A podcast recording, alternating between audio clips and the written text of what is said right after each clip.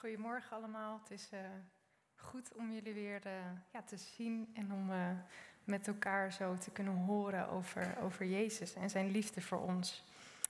In de zomer heb ik gepreekt over naaste liefde aan de hand van het verhaal van de barmhartige Samaritaan. En we hebben het gehad over dat we, wanneer we God lief hebben boven alles en ons naaste als onszelf, dat we echt zullen leven. Dat we de diepte van het leven zullen ervaren. En vandaag maken we een vervolg op naaste liefde. En we gaan daarmee een stapje dieper en een stapje verder. En we gaan het doen met een verhaal waarin Jezus liefde tot het uiterste gaat. Een verhaal waarin Jezus ons is voorgegaan en waarin hij ons vraagt